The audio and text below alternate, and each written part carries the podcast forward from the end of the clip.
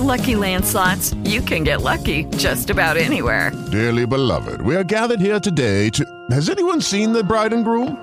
Sorry, sorry, we're here. We were getting lucky in the limo and we lost track of time. No, Lucky Land Casino, with cash prizes that add up quicker than a guest registry. In that case, I pronounce you lucky. Play for free at LuckyLandSlots.com. Daily bonuses are waiting. No purchase necessary. Void where prohibited by law. 18 plus. Terms and conditions apply. See website for details. Blog Talk Radio. You have been listening to Technology.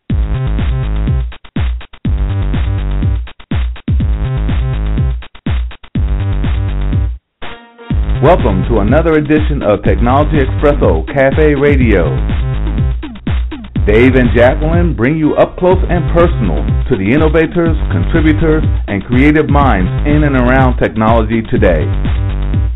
Visit our website portal at www.technologyexpresso.com. There, you will find a full list of our broadcasts from all across the technology spectrum, our social media handles, and related content. So sit back with Dave and Jacqueline as they serve up Technology Expresso, fast, hot, and intense.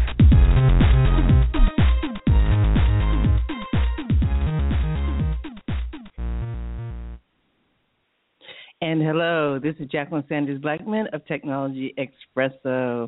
Welcome to our lunch edition for those on the East Coast and morning and afternoon to those who are, are joining us from around the United States and around the world.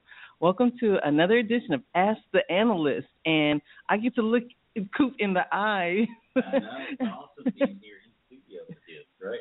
Absolutely. He is here in person in the Technology Expresso studio. Um, and also, I want to acknowledge someone that's with us, who's going to be with us from the beginning. So, as long as she can hang in there, um, Miss Tasha Hurley or Mrs. Tasha Hurley. Hello, Tasha. Hello, hello. This Glad to is be here. Glad to have you. Glad to have you. Um, you know, we are chomping at the bit on this topic. Yeah, uh, to our audience, hopefully you've been joining us through our series of conversation of Ask the Analyst. We've been defining what is a business analyst, um, what causes projects to fail, and what the BA's role in that is. And now we're going to talk about good and bad BAs. Um, you know, kind of carrying the the theme. There's good and bad projects, but there's also some we have some thoughts about good and bad BAs. So first of all, uh, let me let me throw it to Kupe and Tasha. Let me start with Kupe. And what was your definition when we talked about good and bad BAs? What came to mind for you? I think the first thing that always hits me is uh, you can't be a specialist in just one thing. Um, there was recently a discussion I got into with some folks on modernanalyst.com about, and it's someone that one of the writers wrote a blog about we got to get analysts back in our name. I just told his post, but he was saying that uh, he was people came to him that were good facilitators, thinking that they're good analysts, and he was arguing that no, facilitation is not being a good analyst.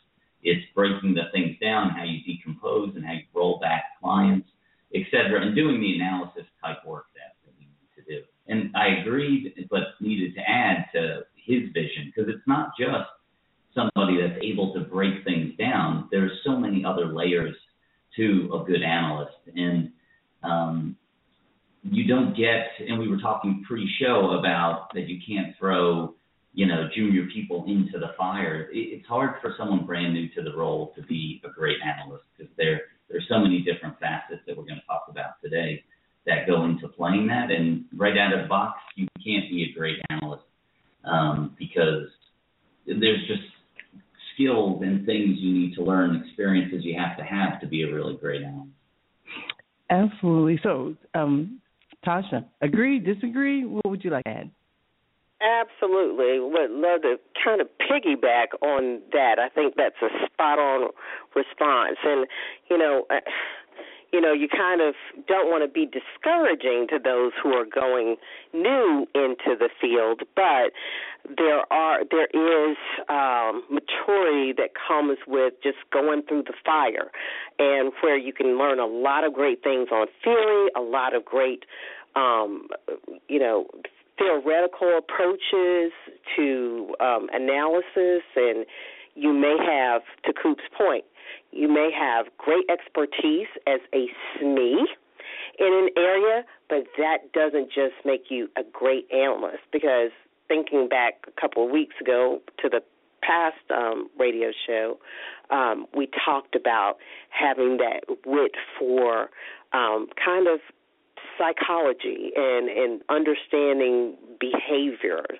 of of people and stakeholders and your team and being able to sense that timing. And that really comes with experience and um, exposure to various types of industries, various types of projects and efforts.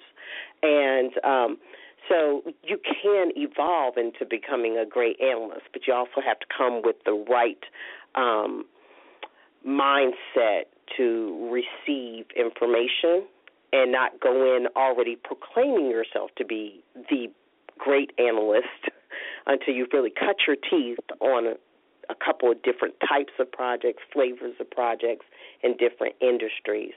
And you can evolve into being a great analyst over the course of time and experience. So, um, definitely in line with um, Kupe's response um, previous to mine.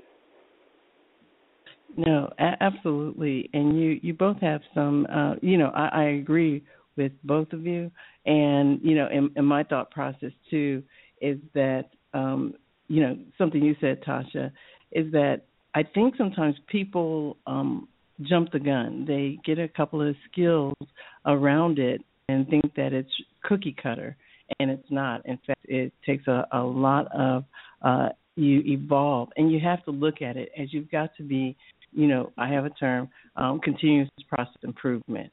And I think that's so important about the, the business analyst. I'm I'm not I'm I'm not finished with myself. You know, there's the hard skills, there's the soft skills, um, and I'm you know I'm always looking to hone those because so much of what the BA does is situational, and I think that's part of what what makes our role a little bit different than everyone else's. I see Kupe shaking his head. So, what would you say to that?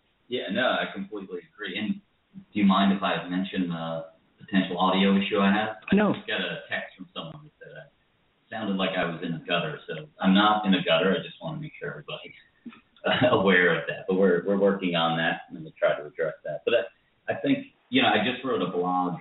Um, oh, and, and if I could say too, we want you guys to call in. So I know um, at the Jacqueline, how do they? What do they have to do? Star one. Sure. If you dialed into 714-888-7506, just press 1 and we'll see you in our queue. And Javon, our uh, sound engineer, will help you uh, get connected with us so we can uh, talk to you. You can give us your point of view. Yeah, so we want to understand what you guys think as well as um, get a sense of, of questions you have, maybe how you can get from, from good to great. But both of you guys talked about um, what I've labeled and kind of come up with around empathy. And uh, I wrote a blog that just got posted right before the show um, called "The Four Chords of a Good Business Analyst," and it it kind of hits on, or I got the idea from there's a a group called Axis of Awesome. It's a band, and they did a a little video, like a six minute video about the four chords of every pop song. So and I had I was wondering why all pop songs sounded the same, and now I know why because they all use the same four chords, just in maybe a different beat or a different order. So they did a funny, really hilarious video on how how there's the four chords of great pop songs. So I was like, well, what are the four chords of business analysts, of great business analysts? One of the things I talked about was empathy. Um, and I think great business analysts don't just gather information, they don't just analyze that information, they they put another layer on that, um, and they really try to find the meaning behind what people are talking about, what they're asking about, what they're challenged about, um, and they they they don't stop until they understand all the different perspectives. Right? It's not like getting a requirement and you implement it. It's understanding the impact of that and what different stakeholders and how people can be impacted. Um, I talked about in the art, you know, in the blog, just about that you have to look at um, in totality. You can't implement something that could then impact something else for the organization. So a good analyst is looking at the details, but also looking wider and seeing the um, the impact to that and how they have conversations. I've talked in the past, Jacqueline, about you know uh, the improv mindset, having that improv mindset, and knowing how to keep positive conversations going. That that is a good business analyst, right? They're not jerks on their um, their areas. So, Tasha, what do, what do you think? Is that uh, I know you talked about psychology just a little bit ago. So, what do you think of my comment? Um, most most definitely, it's it's that timing piece. It's that um, just being able to sense the room and and in this right. day and age, it's not just a. It's a lot of times it's a virtual room, like we're doing right now, um, seeking out pauses and and kind of sensing intonation of voice, and so there's so many other factors to that. I think that's that improv piece is very key um, to that. So I, I would agree with that statement, and that line of thinking.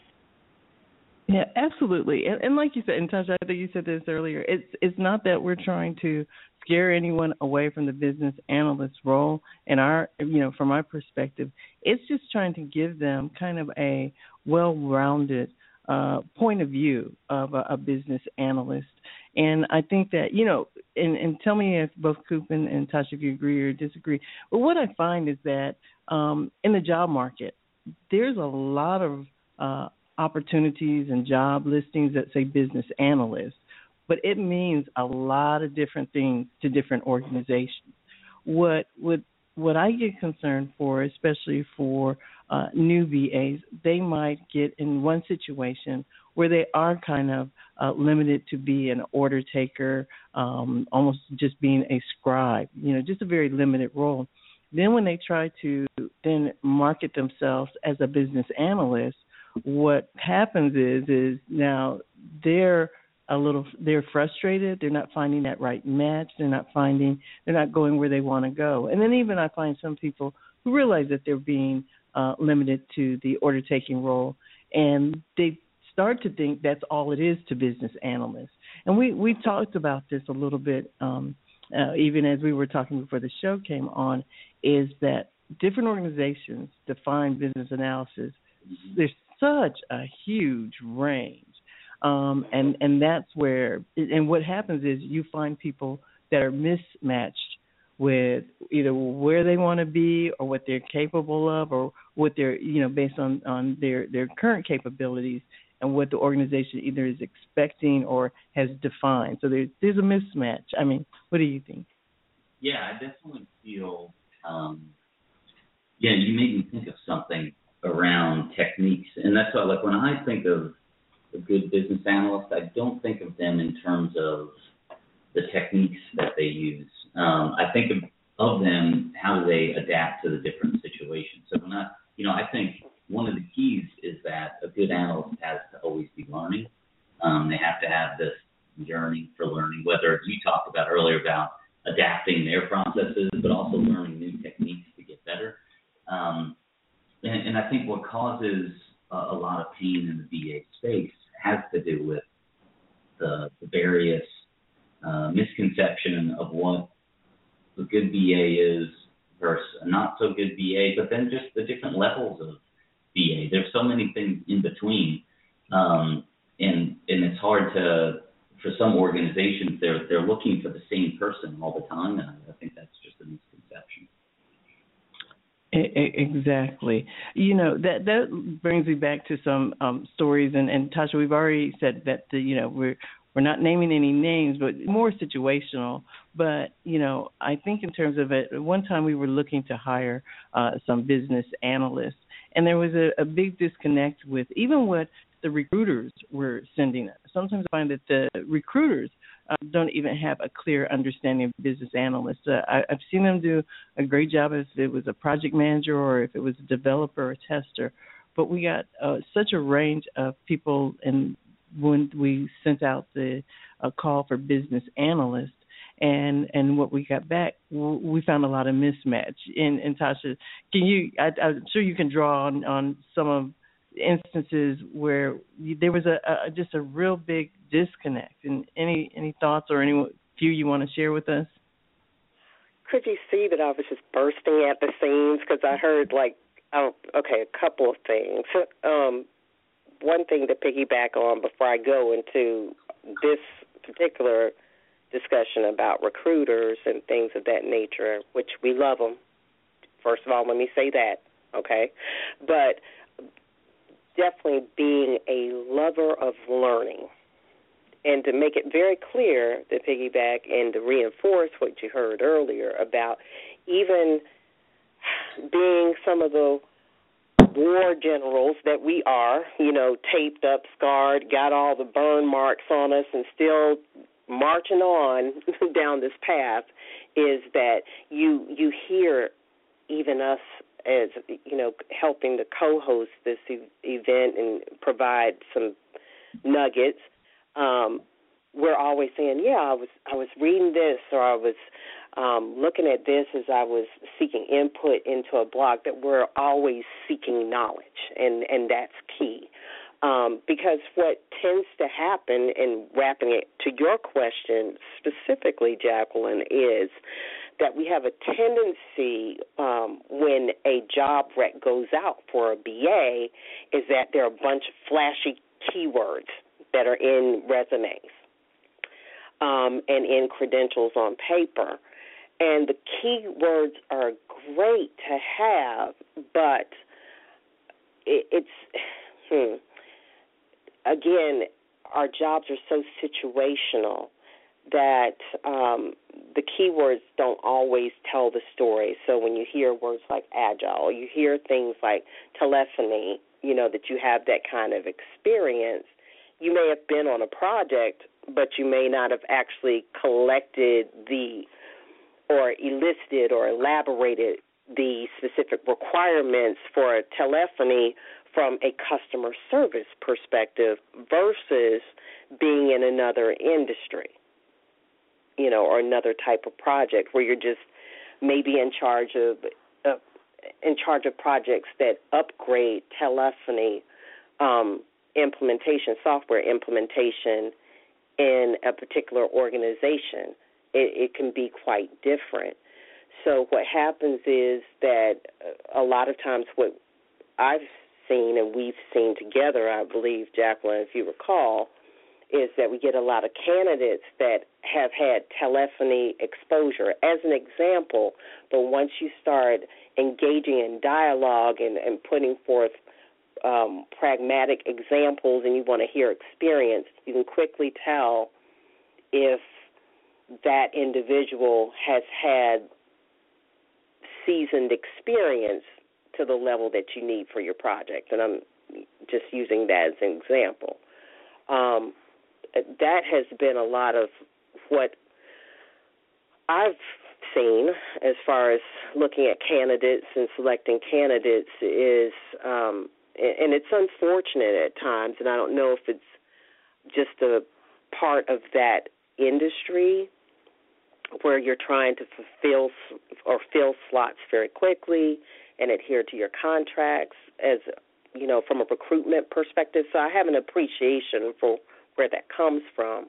But when you're actually trying to fill an analyst slot, it, it becomes somewhat of a challenge at times when the pre screening process is not quite on the same playing field. So, I mean, there are a couple of solutions to that, but that's just putting out an instance. I mean, there there are ways of coming to the table differently with that. You know, being very clear when you're putting out a job rec, a little more specifically, a little more stringently what you're looking for.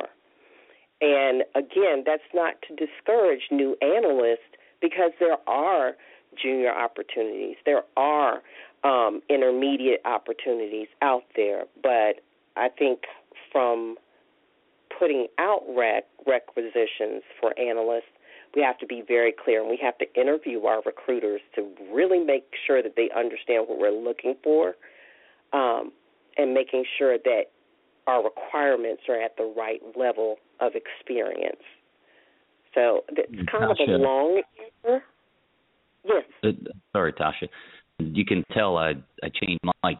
I sound so much better on this. I can. Jacqueline was, uh, Jacqueline was so nice to to allow me to use the good mic. Um, so I, I think you you hit on a couple of things. One is the junior level thing, but I want to first talk about you know back to the recruiters and finding good analysts. I think the the first level is are those keywords, right? I mean, there's an entry point depending on what the the job requisition is and what level of analyst. There are things that organizations they do within their organization. So the different types of techniques and things they're looking for, how people to to things. So they the first pass is does someone even have any experience, right? So even in the domain, do they have any experience? But it's it's working closely with the person with the job rec to determine, you know, uh, what are, what's the next level down, right? And asking questions around how they approach situations. So when they they were in a situation where there were conflicting requirements, what did they do? Um, where you didn't know a certain uh, piece of the domain, how did you get up to speed? And looking for these these other factors that I think we all agree on are the good analysts. And on the junior side, I do think so. Yeah, I don't say that there's not a good junior analyst. I guess my my viewpoint in, in this conversation to date is looking at you know who's the best of the best, right, and what are the qualities that they have, and and some of the qualities I think in the the junior, the people you know breaking into the career or or early in their career, I look for these things and see if they have the potential, right? Do they do they have that empathetic lens? Do they they always want to learn? Are they open to new ideas, trying different things? Um, the other thing is, do they value networking? Um, so they might not have a huge network, and I think great analysts build up in an organization, or they know how to quickly build up a network in the organization. Because good analysts have to be negotiators, influencers, and the way you do that is by having good relationships with a lot of people and knowing knowing how to play the political environment within an organization, um, and, and not stepping on toes, um, but knowing who to go to. Uh, you know, I've said it I think before, uh, or I would bet my life I said this before on the show um, that you're not paid for what you know. You know, you guys talked about subject matter expertise. Um, but you're not paid for what you know. Uh, it's you're paid for who you know and how to get to the right information. Because if you're not in the business doing the job day in day out, then your SMEness declines every day. Um, but it's knowing who those people are and know who to go to and know who has the right answers. That's that's what you're paid for. You know, um, to to both of you all's point. You see, you just needed the mic for the yeah. the singer mic over there. I think so because you sound great now. I mean, I don't. Tasha, does you sound so much better on that mic than I do? Maybe my vocal cords require certain mics. Yeah, to, the, the to singer. That's that's for the singing. So you know, so if you break out the Yeah. song, you know, he wanted the that the mic. so, um, but you know, to both of your points, um, that I wanted to to reemphasize too. You talked about um, junior BAs, and, and Tasha and I we we've seen those are the the newbies, the diamond in the rough. But it's something like you said. It's something about that initiative, um, that drive, that that hunger. Um, you know, there's a special, you know, in in each role. But BAs, you know, we have our own special personality traits um, and a lot of that is is just that hunger for information and answers and uh, empathy, something that you talked about. Um, and so we've seen, you know, Tasha and I, we've been a part of nurturing several interns and, and, and now have watched them blossom. Mhm. Um, and some of them just right away came in for that eye for detail, even if they didn't know something. You could give them something, but they were always going to go above and beyond. And um, and that's that's so important. And that's why you know my favorite term about saying things aren't cookie cutter. If you just want a checklist okay i've got to interview this person i've got to schedule this meeting i've got to write this document i've got to draw this diagram that's not what it is. That that's the biggest thing that i that i know is that um you if if you have if that's your comfort zone then the the ba world i think is so versatile so um there's so many facets to it and agile is just making that you know even making it more go Mhm. faster Um, so you've got to put all those pieces together because something you all you know both of you have hit upon. Some people want you to be the business analyst, you know, that that is managing the requirements. They want you to be the facilitator. They want you to, you know, be that person with the super network and knows how to network and and, and work with people. Um, and then they also and agree or disagree, they also want you to have subject matter knowledge or even subject right. matter expertise. So, and let me throw this in. And they want a little project management. Right, of course. So we sometimes. Why yeah, not? Why not? Yeah, right. yeah. While you're there, just test it. And, and I worked with a group. They had to do some configurations too. You know, so um, it goes back to something we said earlier too. Sometimes good BAs are put in bad situations mm-hmm. too. And so maybe I'll let Kupe. I'll throw that to you, and then then get Tasha's Tasha's perspective. Yeah, no, that that's a great point. That, that I think there's two two sides to it. Um, uh, the the first and foremost, I believe, especially if you're in the project realm, you need to to first be dedicated to your project team, right? So the um, you have to be excited about being on a project um, at the same time, you need to to be honest and you know and to be a, a trustworthy person is someone that fulfills uh, you know one of the pieces of trust is doing the things that you say you're going to do. So um, if you get into that bad situation like you're talking about, Jacqueline, then you need to be honest with uh, the people around you, what you can do, and to the level of quality that you can do it. Um, but at the same time, you can't say no. You know, put your hand up and say sorry, I can't do that. I'm not gonna. You know, my title is business analyst, and nowhere in the BA box does it say I do testing, right? Um, so you can't say no. Um, at the same time, you need to be honest with yourself and your skills and your team, uh, what you can accomplish and where you need help and the level of quality. Uh, but yeah, you're right. BAs get into a bad position, um, and then it it also promotes uh, the view of what a business analyst is, right? So it's it, or what analysis is. So if someone's titled a business analyst, well, I just had Jacqueline on my team, and she she did all the testing. So that's what a business analyst must be, um, and that's not the case either. And so, so to your point, part of putting people in bad situations is back to the confusion of the role and and how it's implemented in many places. And, and I think if people I really feel people have to take the title out of it and just focus when teams get together, they have to look at okay, we need to have good analysis on our team. Who's going to do that? And do we have that capability? And if not, we got to learn more about it and get better in that space. Absolutely. Tasha, what, what are your thoughts uh, about that, about BAs and, and people wanting them to be all things to all people? Uh, ditto. Um, it's the first thought that I, I comes to mind, but um, yes, we do find ourselves in that in that situation quite a bit. Um, to Kupe's point, you have to be upfront with in a politically correct way on where what you can rightfully contribute. And, and Kupe, exactly. I mean, you don't throw your hand up in the air and go, that's not my job.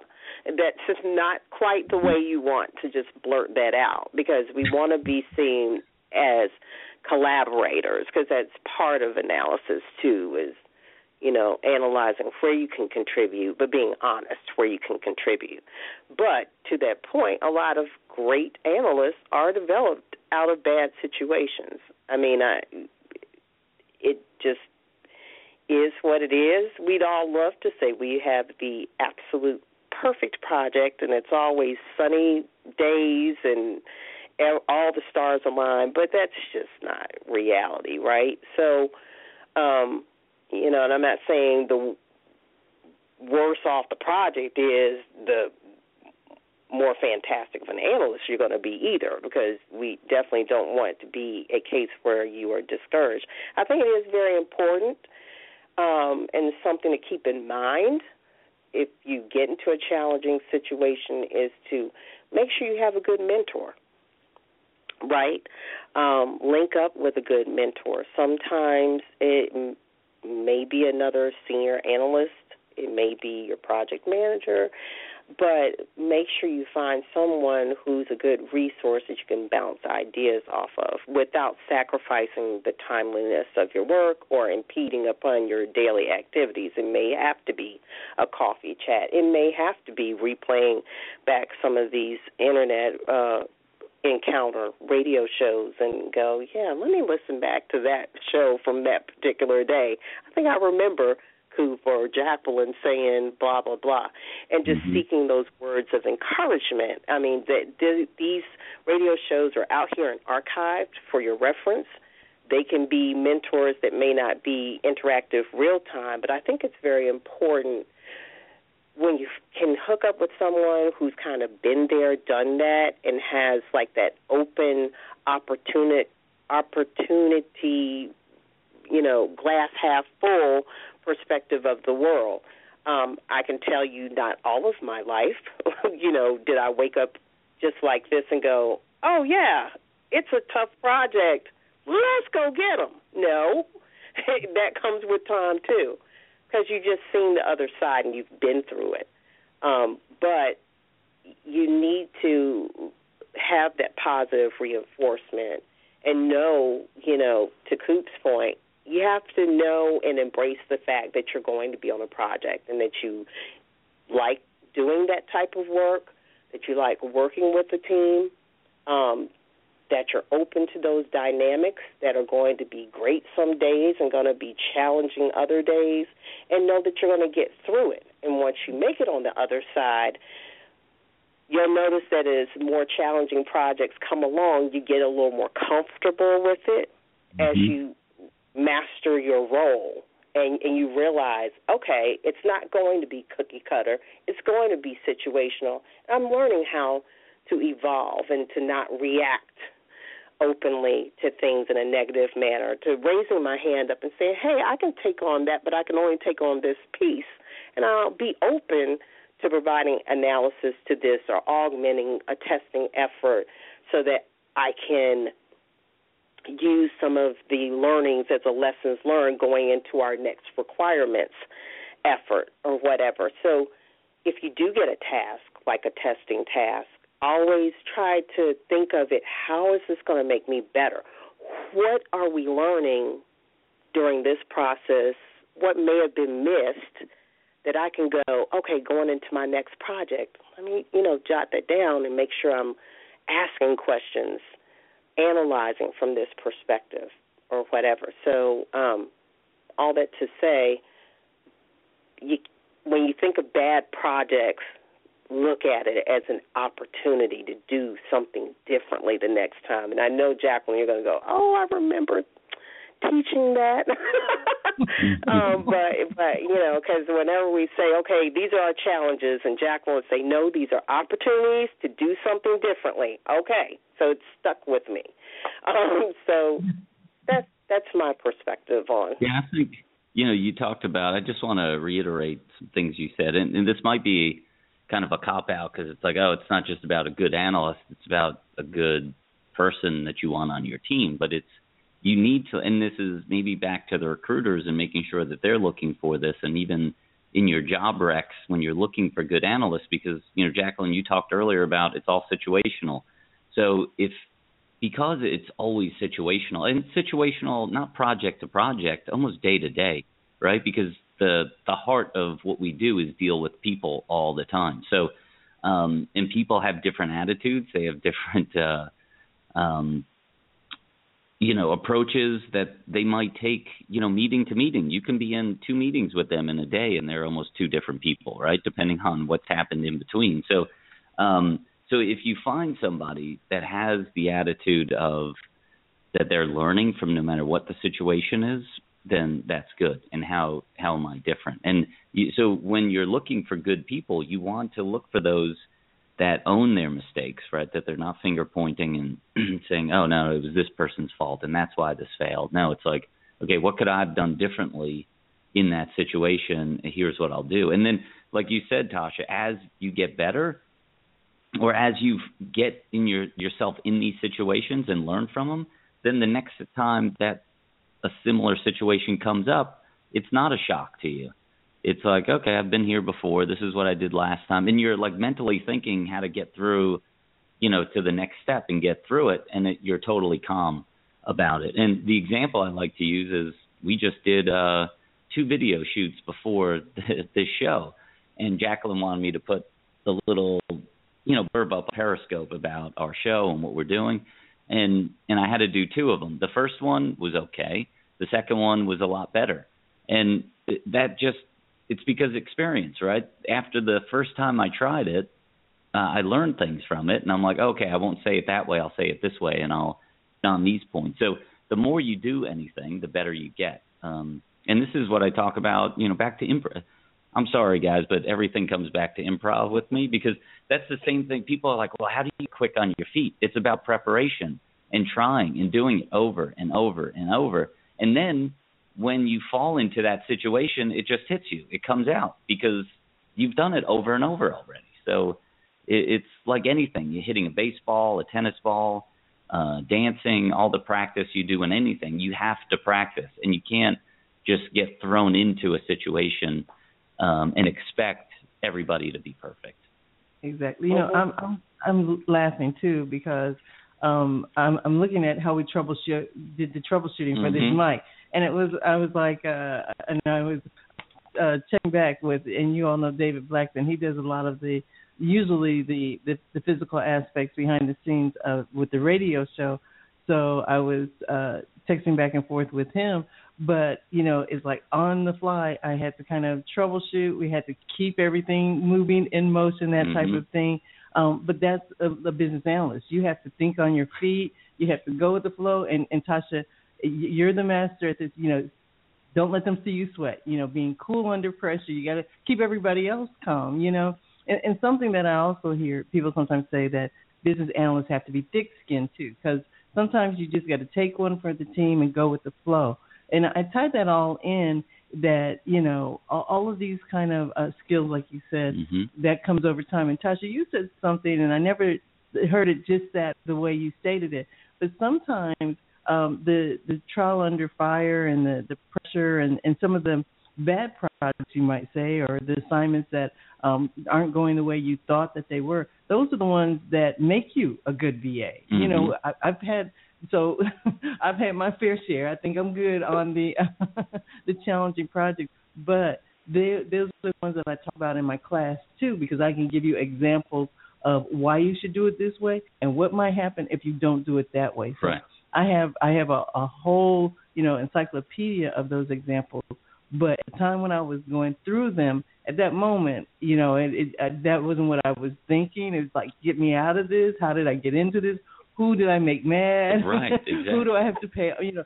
But now, now, you know, Tasha, thankfully, you know, uh, we can talk about it and laugh about it and joke about it. But that's what made us part of what made us Right. uh, who we are today as, as business analysts. Yeah, you know, if I could tell a bad BA story related to me um earlier in my career, I thought I was, you know, the bomb, right? I thought I was the cool analyst. I got picked to do this really cool, you know, organizational transformation project and I'm like, well, I'm getting picked to it must be tough, you know. Um well, one of the things we decided it was me and two other people were working on this and, and we uh, or I proposed uh, a change, and there was an employee change that I thought, and I looked at all the data. I mean, I was such a good analyst, right? I looked at all the data, came up with options, and we determined as a small team that this was it, and I wanted to present it to the executives. And the what I thought was a small change, it was moving one employee from one business unit to another. Well, the people that commissioned us to do that was the business unit I was taking this employee from, right, or suggesting taking it from. Well, that proposal almost got me fired, right? I mean, I was like, managers got called in. Why would Kupe say this? Why is he, you know, this is our employee and he blah blah blah. So I totally missed, you know, back to that empathetic lens. I didn't have it at that point, right? I was young. I thought I did the analyst. This is the right thing to do. And I bet you, if everybody stood back and looked at all the data and took emotions out of it, they would probably say the same thing. But that's not reality, right? I mean, emotions are reality, and that's why I talk about empathy a lot and why that's such a key, right? So you can't just be a good analyst and look at the data and come up with ideas without also layering in that empathy. Uh, but that was I didn't get fired, and I was able to learn from it and move on. But I was in the same position as you. I was scared. At first, I didn't realize why are all these people mad at me, right? you know, what did I do? I, I, you know, even to this day, I could sit back and say it was I had the right call, but it's not just about having the right information. There's other pieces.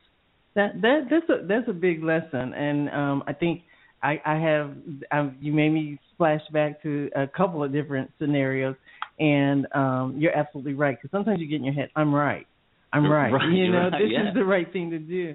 But if the rest of the audience isn't there with you, and I had some real good coaches, and sometimes they ran interference to keep me because I was ready to storm in and say, nope, I know I'm right, Right. but that wasn't the most important thing, and and that comes sometimes. Uh, you, I think that might be a part of a characteristic of, of youth because I just coached a young lady too.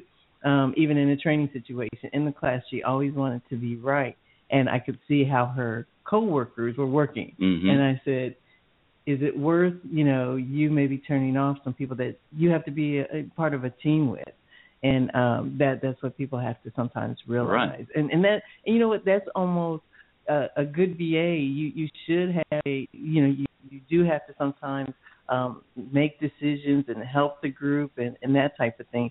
But you almost have to put that a filter on yourself. You have to be careful that you know when to use it and when not to use it. Right. You know, the another example is uh, I feel like you know you, on one side you can say a good analyst is somebody that makes sure that there's a shared understanding of the problem before they go into solutioning, right? And you hear, you know, we talk about that a lot, even that you have to make sure there's the shared understanding of the problem, blah blah blah. But to me, a good analyst also recognizes when the team's stuck and saying, you know what, we're not going to get to a shared understanding just talking about things. Let's do something, right? Let's try some solution and see if um, if that makes sense. So it's having that um, that view, that sixth sense, um, and I, I know I talked about it in the last show about the the sixth sense and being able to to read the the crowd and understand things because you don't do analysis for the sake of analysis. You're looking for an outcome. Um, you're looking for buy-in from people to actually use the solution, right? So just because you do the analysis, propose a solution, if you're not going to get buy-in from everybody that is going to make it happen, make it uh, usable and implementable, and people are going to jump on it, then you didn't do a good job. That's a bad analyst, in my opinion. Absolutely, absolutely. You know, and, and Tasha, I know you have to go off and, and do, you know, what good analysts do. You you've got meetings and some solutions and some facilitation to do. So why don't you you give us your your final thoughts on on the the topic? Well, I, I think um, getting to a point that was mentioned, it's at the end of the day, you have to, you know, you have to not just want to be right. You have to want to get to right. And sometimes it's not going to just be your way. Sometimes you got to be crafty and, and play chess a little bit and have some forward thinking and think, okay, I know we need to get over there, but I'm going to have to, you know, build those relationships. Be a relationship builder. We talked about the in past conversations about the analyst being a change agent. And a lot of times, implementing change means getting people on board with you and building relationships and, you know, figuring out why that person may be in, you know, blo- quote unquote quote blocking progress or whatever. So it's so you've got to get to right. You got to learn to embrace getting to right. You've got to learn to embrace the challenges as opportunities to do things differently. Um, you've got to um, be open to receiving some feedback and and be thankful for empathy because there was in both of the situations you and Kupe, Kupe both mentioned, as well as I know for myself in my past life because I was just right and I knew it and I had the facts. There was empathy that was, you know, given to us in those situations to say, hey, these guys are learning. So, yeah. Um, so there there is no such thing as um, in my head. I you know I try to shun away from thinking okay there's a bad analyst there, but they're they're just the right timings for the right opportunities, and there's the evolution and being open to learning, and I think um, also by e- kind of evangelizing what the BA role truly is, which the heart of it is analysis, right? Um, but it also encompasses all these soft skills that we're talking about, all of the improv pieces that we're talking about, being a psychoanalyst a little bit as well, understanding human behavior and the dynamics of teams and efforts and projects that um, that make you a good analyst. And that you have to be open to being to understanding situational um uh, you know situational opportunities that it's not going to look your project your effort isn't going to look the same every day. Um and that's a good thing. And you have to be positive in your thinking about okay today is going to be different. And I'm going to embrace that. And I'm going to learn through each experience that it's not so bad. It may feel bad going through whatever the bad project is or the bad task is or whatever the case may be, but when you come out on the other side, the next time you see it or see that situation, you should recognize it and reflect back in retrospective on what you can do differently. Um, and then finding a good mentor, you know, or a good mentoring tool, whether it's blogs, whether it's webinars, whether it's listening to radio shows like this, whether it is a senior BA or someone in IT or whatever, you know, who you can talk to and and and make the investment to strengthen those relationships. And I think you'll really see yourself as an analyst flourish. Now, this this isn't just the silver bullet. It's going to come with time. It's going to come with some hard knocks, but that's a part of it too. And um, you'll look back on it and be able to laugh at it now. Like we said, it was not funny going through some of those projects in our past lives um, at all. At the time, it consumed our worlds, our lives. We're getting out of meetings, driving on the way home, still fuming about stuff, talking each other out of like wanting to jump off the bridge and that kind of stuff. But when I look back on it, it's made us who we are today. And I know this is going to sound trite and probably a little corny, but I can't say that I would change any of it if to to have the insight and the wisdom at this point that I have today knowing that I still have so much more to learn, but I can look at the learning opportunities as opportunities instead of challenges. Mm-hmm. Absolutely. I just want to let our audience know that was Tasha Hurley, Uber Super BA, whatever you want to call her, uh, BA extraordinaire. she is the the blueprint, and she has been a great mentor to many people, and that that's a sign of a great BA. Not only that you you get it for yourself.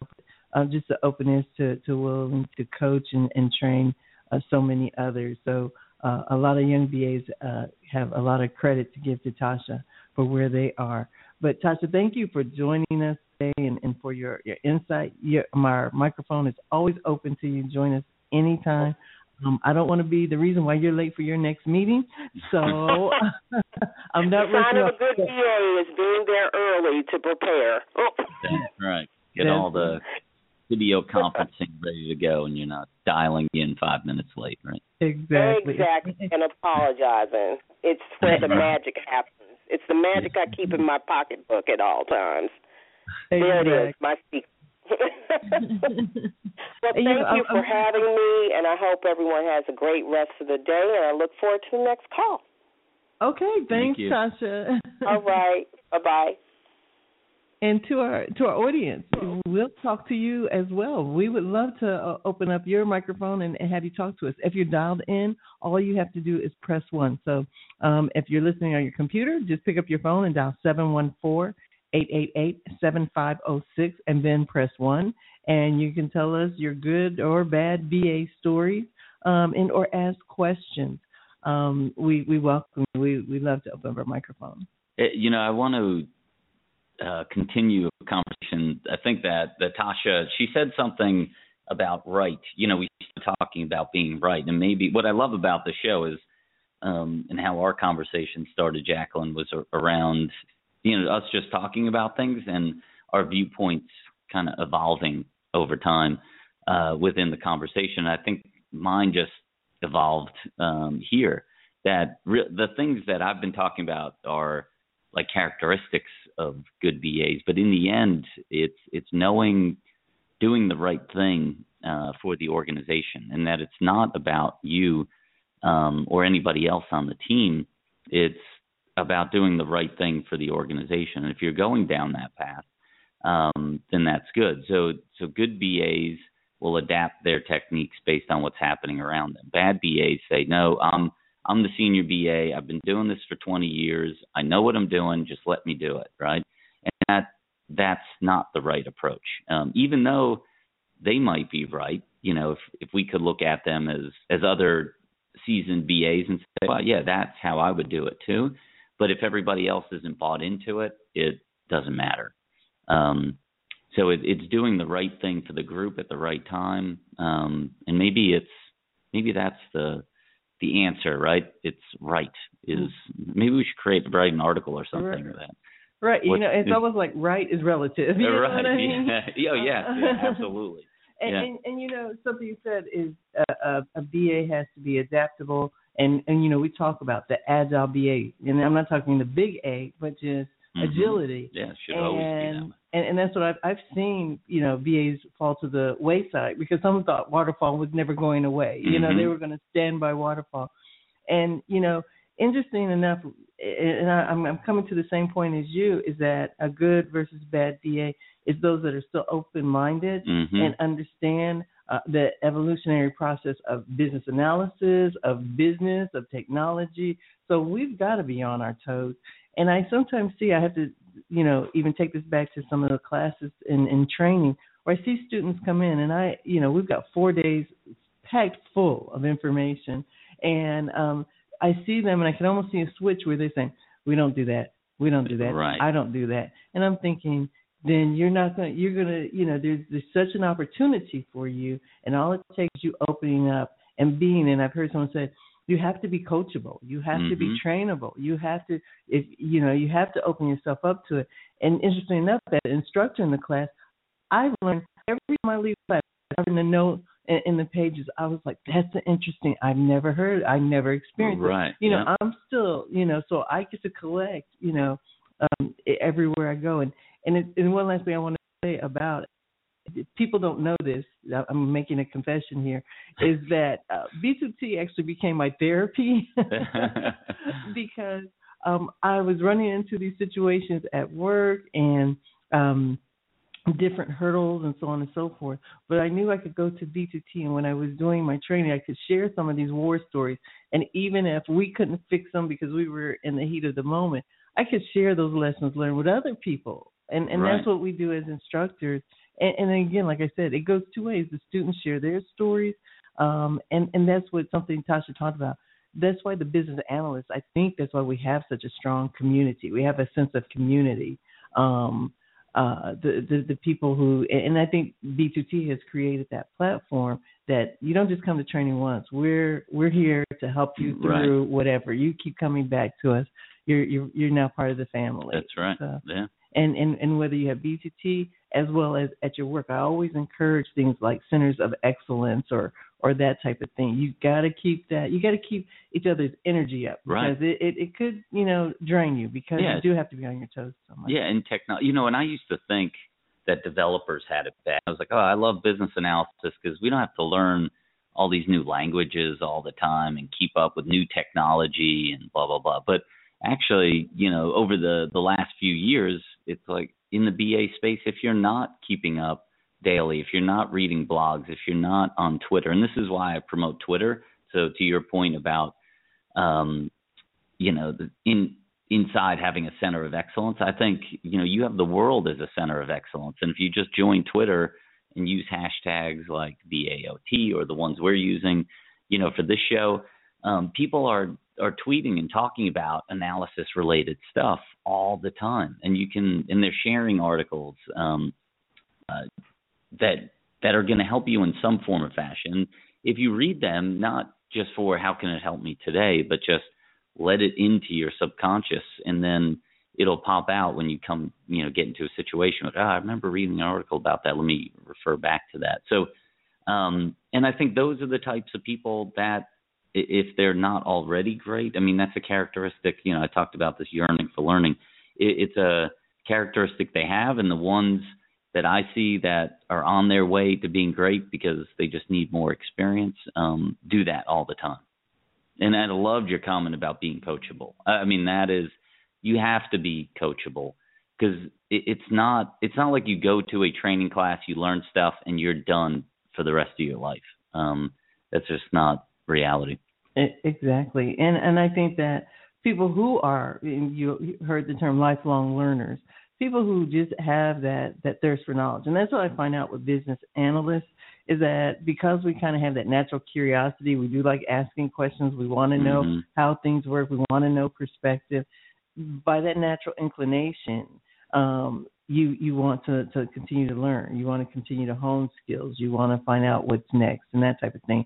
And and I found that when I uh, worked with a, a group of BAs, you have to keep them fed. You know, mm-hmm. I want to talk a little bit because we talked about good versus bad BAs, but what can managers and organizations do to set up a healthy environment for BAs? Because the other thing is, you might have a good BA and you're using them as a scribe, and um, you know, I, I, I've seen and I've been in a situation where I walked in the room and, and people just, oh, okay, the note taker's here. I mean, that's the way mm. I felt, you know.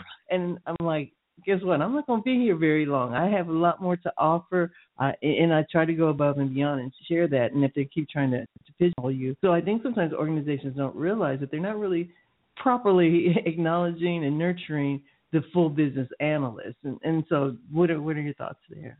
Um, well, I think you know it's going to be hard. I mean, just I'll speak uh, frankly, it's going to be hard if those managers don't understand what good business analysis is, right? Um, so, and to me, I think they're wasting talent and wasting money. Like if you're if you really just want someone to be a scribe, if that's truly happening in the organization, then you don't have to pay them what you're paying them, right? Mm-hmm. Um, I think you could find someone a lot cheaper, younger, um, that can can do the work. So um, but so management has to buy in and under just have an understanding of what good analysis is.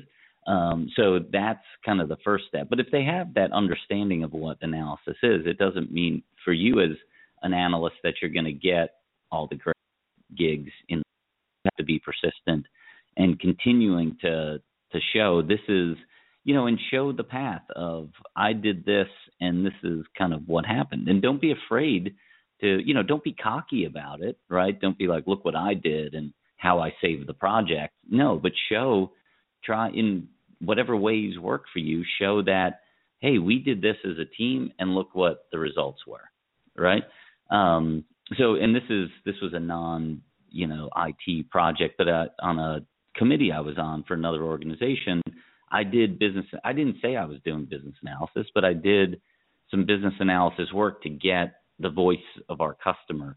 Um, and and it was successful, right? So I didn't I didn't ask for permission to do it. I just said uh, I just started doing it, and we started seeing the results from it. So that's a way to do it, also, right? Is just start doing something, right? I mean, nobody's stopping you necessarily from doing things on your own that can give you information. You might not be it might not be the deliverable that your organization has, but you could do it for your own analysis. And then people are going to be like, oh, how did you get that answer? And then you can start talking to them about that. Um, I do think you know organizations can set up mentoring programs. I've actually in the last couple of weeks have had different conversations with clients and friends in the BA space about mentoring, um, and really give you know Tasha talked, she kept bringing that up today, right? Get a mentor. Um, I think you know, giving people the time, so managers giving other uh, skilled people that want to be mentors, giving them time to do mentorship, um, and giving the the mentees a platform to find a mentor uh, is huge because that's going to give one the the more senior people it's going to give them uh, some really cool stuff, right? Like you said, it was therapy for you to go to training. Well, it's therapy for a mentor, right? To be able to to help somebody and take their experiences and actually watch someone else or a group of people kind of blossom from that. That's an awesome feeling. So if I'm a senior BA in an organization, I want to to be a mentor. But then it's going to give confidence to to those people that need the support from so it gives the mentees that support and that confidence and then they can do amazing things. No. Those are just a few things that I'm thinking. No, absolutely. Um, and and I think that you know something that you said too is that part of the role of the the business analyst that we have found is that, and I think that this is always going to be a part of it, is that we have to help the other world come to understand what it is we do mm-hmm. and what we have to offer.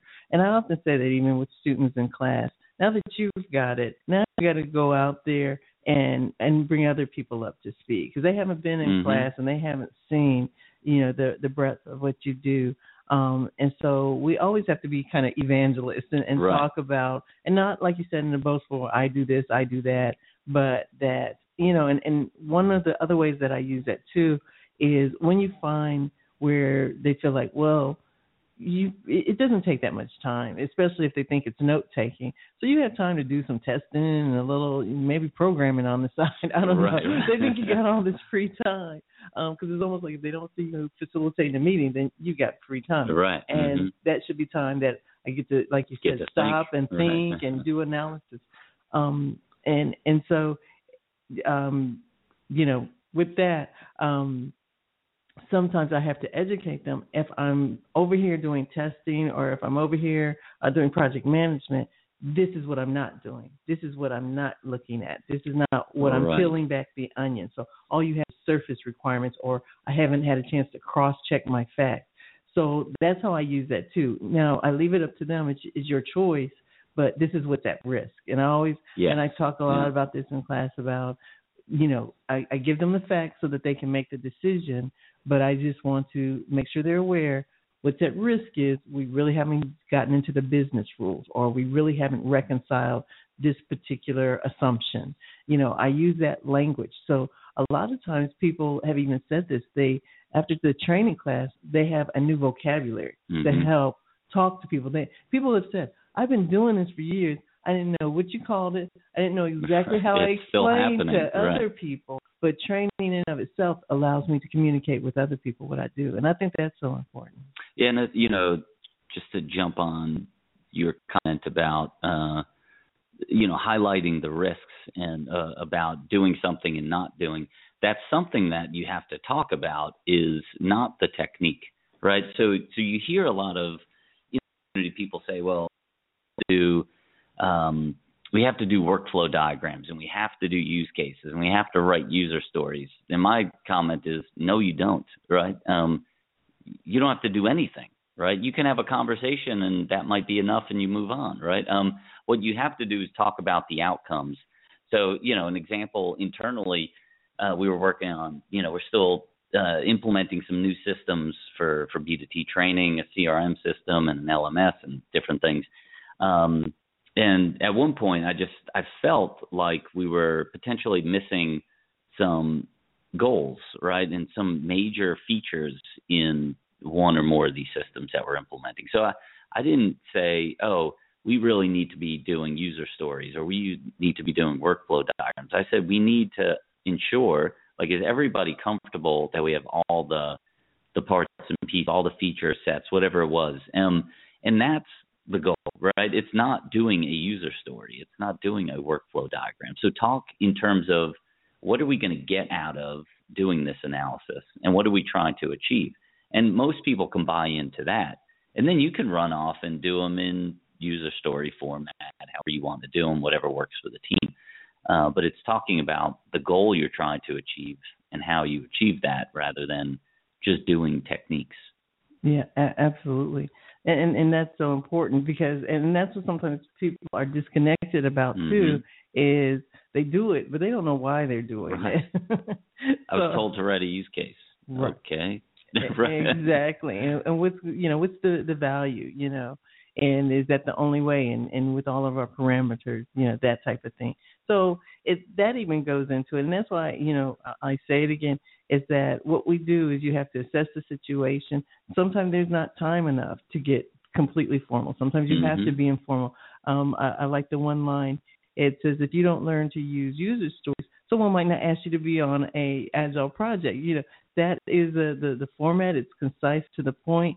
Um, but if you know we just did the the webinar if you think that's all to the story is just what's on Right. that index card then you're not going to stay on that agile Right. project you yeah, got to yeah, know both the, sides of yeah, it there's the entry, and then so how do you get on the team? But then it's how do you stay on the Yeah. team? Yeah. and you, you you've got to know that that balance and think on your your feet um and telling people because you know we don't want them to always think you know sometimes the the business analysts and some people their vision of a bad business analyst is that business analysts are bottlenecks Mhm. and I think that goes back to having to educate people. Explain to them what you have to do, why you have to do it. If as a team you agree this is what we need, or if there's some other ways, and be open, you know, because um, I was of that era where, you know, there was a lot of documentation. Mhm. And I remember BAs were running around saying, No one reads my documentation. And they, they just felt like it was their their problem. And I'm Yeah. like, Well, if someone's not reading my documentation, okay then I put a lot of time in this for no reason. Right. Why am So I doing and they're my audience. Right. So I would go and ask them and find out. So if it was tables, bullet points, something more concise that they they wanted or needed, then it was a win-win for me. Mhm. So um I didn't just write it off as you got to read my document. If you don't, that's your problem.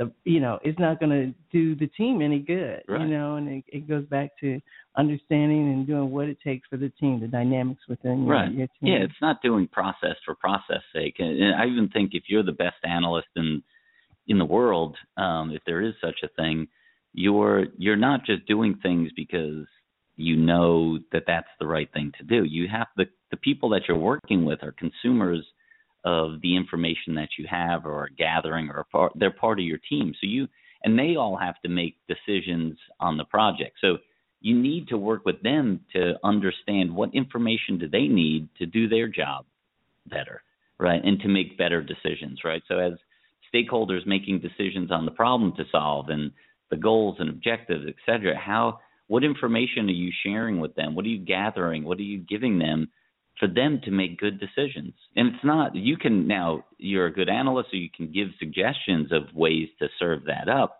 But if to your point, if they're not reading it and they're not looking at it and they're not utilizing it, then why are you doing it? Right? It, it is, uh, and that's you know I talked about owning a problem. That is your problem as the analyst, right? Um, and it, it's your job to figure out what's the best way to um, to work with the rest of your team. Absolutely. You know, and, and so to our audience again, talking with Kupe of B2T training, and we've been talking about good BAs versus bad BAs, um, and and just in in some cases it's just been bad situations. Um, I, I think you know we, we've been circling around some different topics, and and like you said, I think um, some of the things we consider bad BAs, those are just the the characteristics or the symptoms. But if you have people who are open-minded, adapted, adaptable, um, continuously learning, and and just really reading their situation and their audience, that in of itself. So it's within reach of anyone that that, Absolutely. that that's Yeah. listening and interested. And um, I think that you know, and we've had several um, of our followers uh, have talked to us on the, the previous episode. Some of them come from a technical field, some of them come from the business Mhm. field, and um, they're ready. They're trying to do that that transition. And you know, the one thing that I would say is, even during your transition, find opportunities to continue to coach, continue to follow the uh, hashtag BAOT. That's business analyst on the Twitter. So um, great community there. Follow blogs. Uh, continue to follow us, of course. Uh, yeah. And that's, that's hashtag Ask an Analyst. Um, go to B2T Training's website. They've got we've got some great blogs. We I think we're we have one more episode of Share the the Love. I think we have one more right coming up Friday. Yep, free Um, webinar. Go to the site, check it out. Yeah, Heather Mylan Maines is going to be the the the facilitator of that one. Should be fun. It's got a little Star Wars theme to it, so if you're Oh. you're into that, yeah.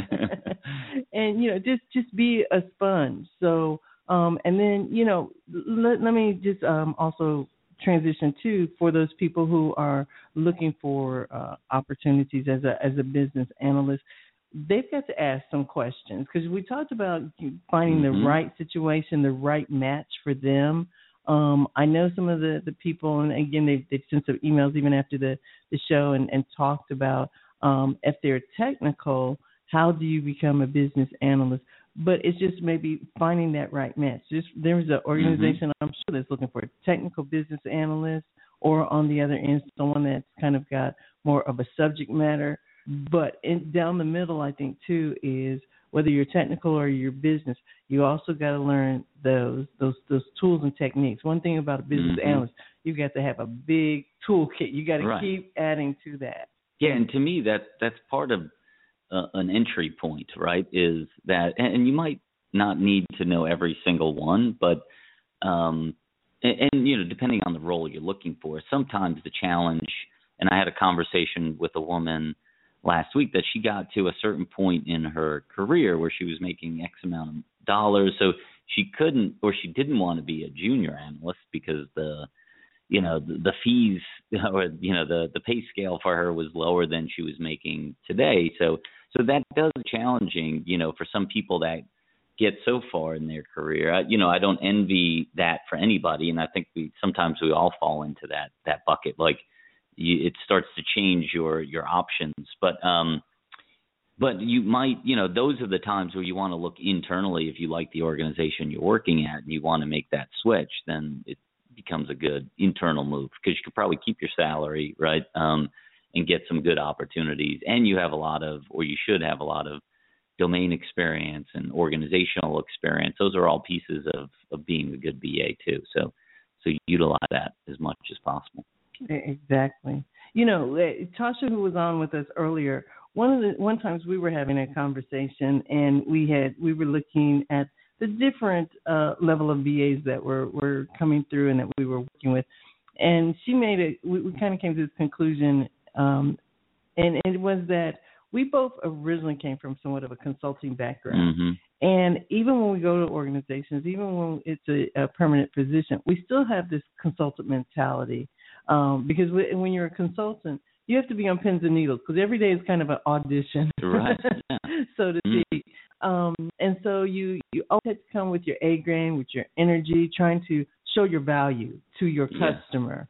And we we we brought that kind of um, mindset to every job that we've ever had. And and when you when we couldn't bring that level of energy, we just knew that maybe it was was time, Mhm. you know. But um, and that has served us really well. And and that's one thing that we didn't talk about. But Yeah. you, you got to have that that right energy and and outlook and finding that um, that you are passionate about. And like I said, for me, I've moved from different industries, but that's what excited me is that every time I go in, when something's fresh and new, and I want to peel it back and Right, find out how does it, this right, tick, mhm. you know. So that's that's where I was able to take this transferable skill set and move to different industries. And that might be now some people you can take it and within a company just project to project gives you enough of that different flavor Right. that it, it keeps you excited. And and I think that's that's a neat aspect of it. Yeah, it depends. You know, there was uh either you or Tasha mentioned it and I was like, um, you know, if you're a creature of habit, it might not be and it's interesting because I am in to some extent a creature of habit. Like I like my routines that I have during the day and when I drink my coffee and how much like coffee I make. I can't even like I make six cups of coffee a day, whether I'm going to drink them or not. like where other people, it's just like I wake up and I fill the coffee pot to six every day. You know, so I'm this this creature of habit in in a few ways. Um, but uh, but in in the BA space, if if you want uh, a job that you're doing the same thing over and over, that this isn't the the space. And so and to your point about being a consultant, I think you know I've mentioned on an earlier show about people that have a, an entrepreneurial spirit. Um, and people that are entrepreneurs are always looking, okay, why am I doing this thing today? Is it going to add value to the business, to the company, to our brand, whatever you're you're thinking about? Um, and they always have that in their mind, right? Because uh, there's just not there's not enough time to do everything, right? Um, so a, a really good analyst, um, someone that's a good analyst, is thinking in those terms. Not, and I talked earlier about not doing a process for process sake, but what's the value that by us doing this, what is it going to help with? Um, and you have to have that mindset. And, and again, a lot of these things we're talking about um, come back to to just good people in general. And I think you know I was thinking in my head earlier. I'm like, you know, so what is a bad analyst? A bad analyst is probably a bad PM, a bad developer. They're probably just a jerk in general, you know. um, so, uh, excuse me. So, uh, I think you you know it's the same thing with the good business analyst. They have they have to have these characteristics, and uh, we, we've said it before that you also have to. There's just things that you have to learn. It, it's like any other profession. There are things you have to know about. There are techniques that are commonly used that you have to know about. That, but that is just the beginning, um, and it's only the start for somebody. Yeah, absolutely you know, and that's so true. So we're kind of uh, letting people off the the hook. There is no bad business analyst. You right. know, yeah. There's there's levels of of good and getting better, right? right. And always improving. Mm-hmm. Exactly. And um, you know, and and of course, organizations like B2T and and uh, you know, just even professional networking group, um, you know, networking and professional development groups to help you keep growing and and to help you to keep from um you know because sometimes you just get in a rut. That mm-hmm. you know that that's the other piece of it. And um you know so come back get connected and uh find that uh, that excitement. Because as you can see you know we're passionate about it. Tasha you heard her talking. We've had some others call in. Uh there's a lot to to love about business analysis. It, it really does. It's a creative i think area it's an area where you you do get to work with the people. Uh, one thing that really attracted me to it was that um, I got to understand what people pain points were and helping them follow mm-hmm. that solution. I love going that that full life cycle and um, it being a part of that and being kind of that person connecting the dots between the developers and the testers in the business. So um, maybe just call me a busybody, but I, but uh, and and because I had a very diverse background um, in IT and played several of those roles, all of that just worked worked to my advantage actually. And so I even have talked to some people in transition that they felt like, well, I've, I've bounced around. You know, a business analyst, actually, you might find a nice home there because mm-hmm. you can draw upon that. So it is a it's a great place, and I, I know a lot of people who listen to our show who are kicking the tires, interested, wanting to um to to make that transition. And um, don't don't let anything scare you. Um, if anything, just factor that into your approach and your strategy for your professional development and your you know being a lifelong learner and take those pieces the you know the soft skills uh, ha- increasing your toolkit, mm-hmm. um, understanding, you know, how people, you know, uh, you know, the the analysis of of people, their their learning styles and their thinking styles. Um, all of that goes into it. Yeah, you know, and you know, being part of a good analyst too, I think goes plays into not just doing the analysis. Um, I actually joked a while ago that I thought um, we should get the IIBA to change their name from International Institute of Business Analysis to International Institute of Business Advisors. Mm. You know, um, because you know, in earlier in my career, I would even say, um, in talking to stakeholders, and they would be talking about the solution. I'd be like, yeah, that's great, but we're not talking about the solution yet, right? Let's we're talking about you know we need to understand the situation, the as is, and the two being what the gaps are and then we'll figure out, you know, we'll bring the development team in, solution team in to talk about the solution. But I think you're um, reducing your value if you just do that, right? And if people want uh, the analogy I use is with a financial analyst and a financial advisor, right? Do you want someone that comes to you and says, Jacqueline, you know, I looked at your um, your finances and it looks like you're going to retire around 95. Good luck. Uh, I wish you the best, and walks away. Or do you want someone that does that analysis and also advises you? Well, here are options, right? Knowing the situation, here are three good options, and I recommend this one for X, Y, and Z. And I think analysts can't just analyze, right? It's not just about analyzing a situation, it's also then providing solutions and ways that organizations can move forward and being part of that solutioning team and not um, and that you know that goes back to I, I still hear people struggling with you know the how far do the analysts go right? And when when do the developers start designing and what's what's the developer's role in that versus the analyst's role? And I, to me it's like the, the analyst is in the best position right? They're learning about the organization the domain the the life that these people live in. Why are they not talking about how a solution and being part of that team. They don't have to create the technical specs, you know, if they're not they don't have that development background or whatever, you know, the solution is. But they should be there validating it and being a part of that conversation. No, absolutely, absolutely. So the wonderful world of business analysis. Mm-hmm. I think we've boiled it all down. yeah. Should be all clear now, right? Yeah, exactly. The show's over. We don't have to talk about this anymore. It's all done. um, but to our audience and to even our archive uh, listeners uh, who hear this uh, after the the live show, uh, please send us an email. Let us know what you think on the topic. Uh, and tell us what other topics you'd like us to talk about as we talk about business analysis, even project uh, project improvement. We one day we have to talk about um, thinking, you know, thinking mm, skills yeah, oh, and, yes, and, and thinking techniques, and how that all factors into uh, what we do. And you know, something else that I think is near and dear to us too is maybe one day just even dissecting how analysis is a part of everyone's mm, job. oh, yeah. It's it's mm-hmm. not just a you know we talk to a lot of people who are looking for the BA job, but um, now in in today's world in today's job market, um, they're looking for everyone to have critical thinking mm-hmm. and type Yep. skills and, and that type of thing.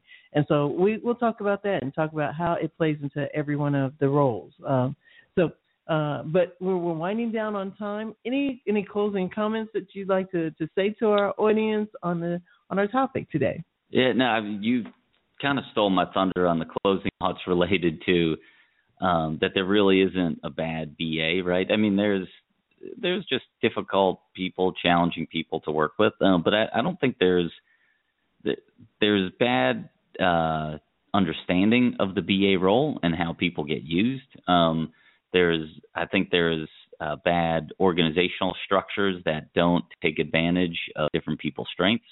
Um, so we're you know talking about mentoring early about you know the more senior folks that have more experiences mentoring the junior folks. I think still organizations either they're always looking for um, and it's not everyone, but it, it happens more than I think it should, that are always looking for top senior level people that can just jump in rather than creating a structure where they can have people that um, are growing in the profession that can be under people and, and utilize a, a leader type role to to help with that. So I see more and more of that happening, which is great, but I still think we need to to head that way. And I think there's just there are these characteristics, whether you've been doing it forever or not. Um, I think there are people that have that empathetic lens that they always want to learn, that they politely challenge and know how to roll people back and um, don't just be a note taker, right? But but do challenge in a way that's in a polite way that keeps everybody off the defense and keeping things positive. And then the you know people that understand the power of networking and are constantly looking to to network. Those are four I think if you have, um, then no matter where you are in the career, whether it's just jumping into, you know, a few years in to been doing it for 20 plus years, if you're doing those things, then you're going to be successful. Absolutely, and go out and mentor someone. That's right. Yeah, find a mentee. Yeah. Absolutely. Well, thank you to all of our uh, listeners. Thank you to uh, B2T Training uh, for hosting and, and being a part of uh, Technology Expresso in this series on Ask the Love it. Analyst.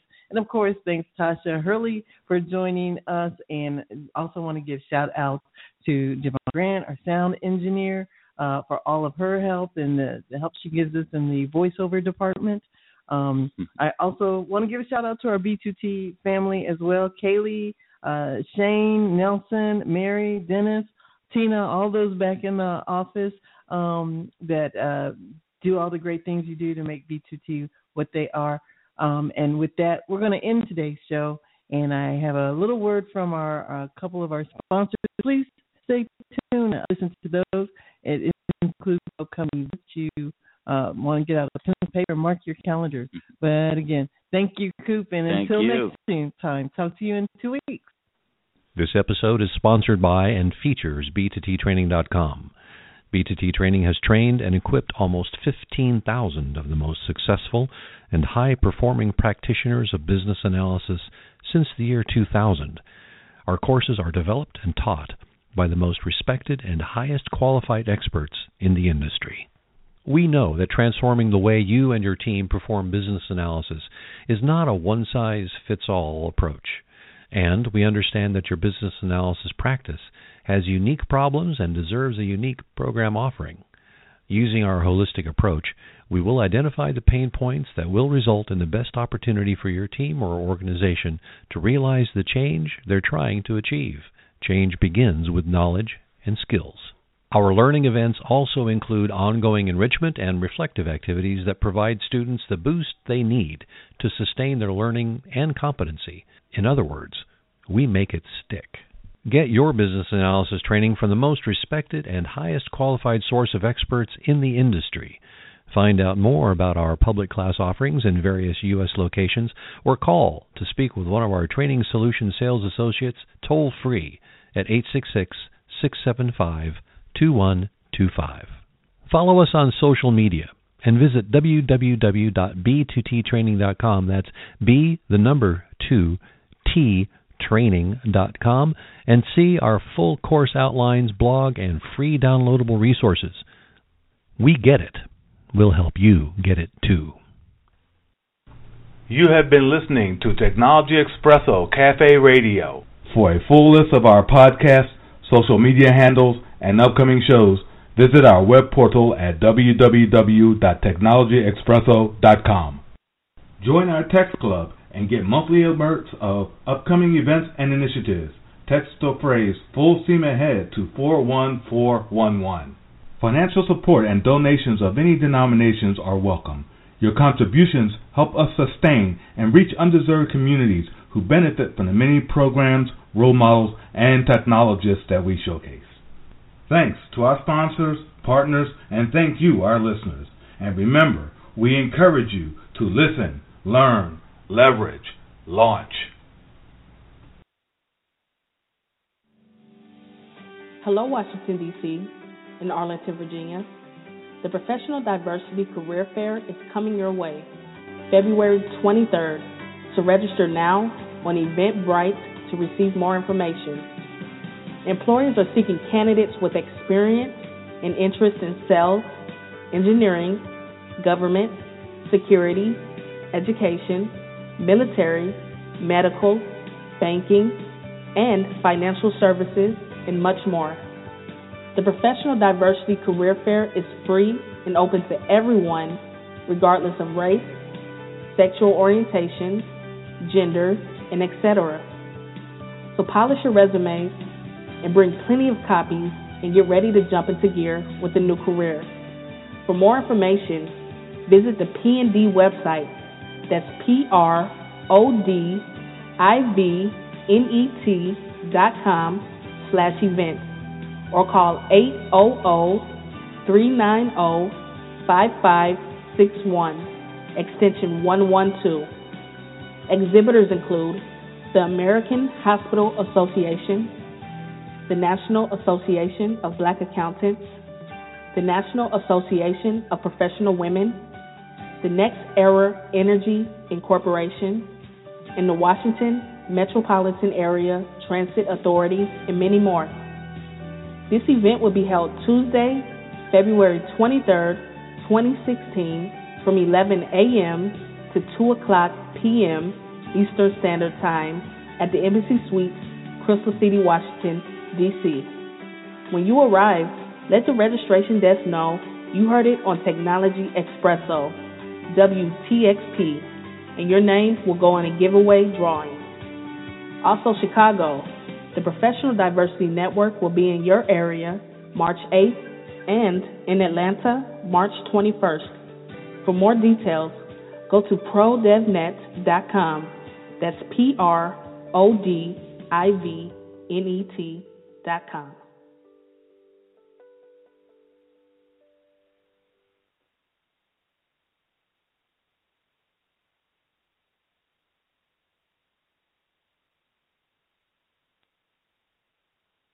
Hello, it is Ryan, and we could all use an extra bright spot in our day, couldn't we? Just to make up for things like sitting in traffic, doing the dishes, counting your steps, you know, all the mundane stuff. That is why I'm such a big fan of Chumba Casino. Chumba Casino has all your favorite social casino style games that you can play for free anytime, anywhere with daily bonuses. That should brighten your day a little.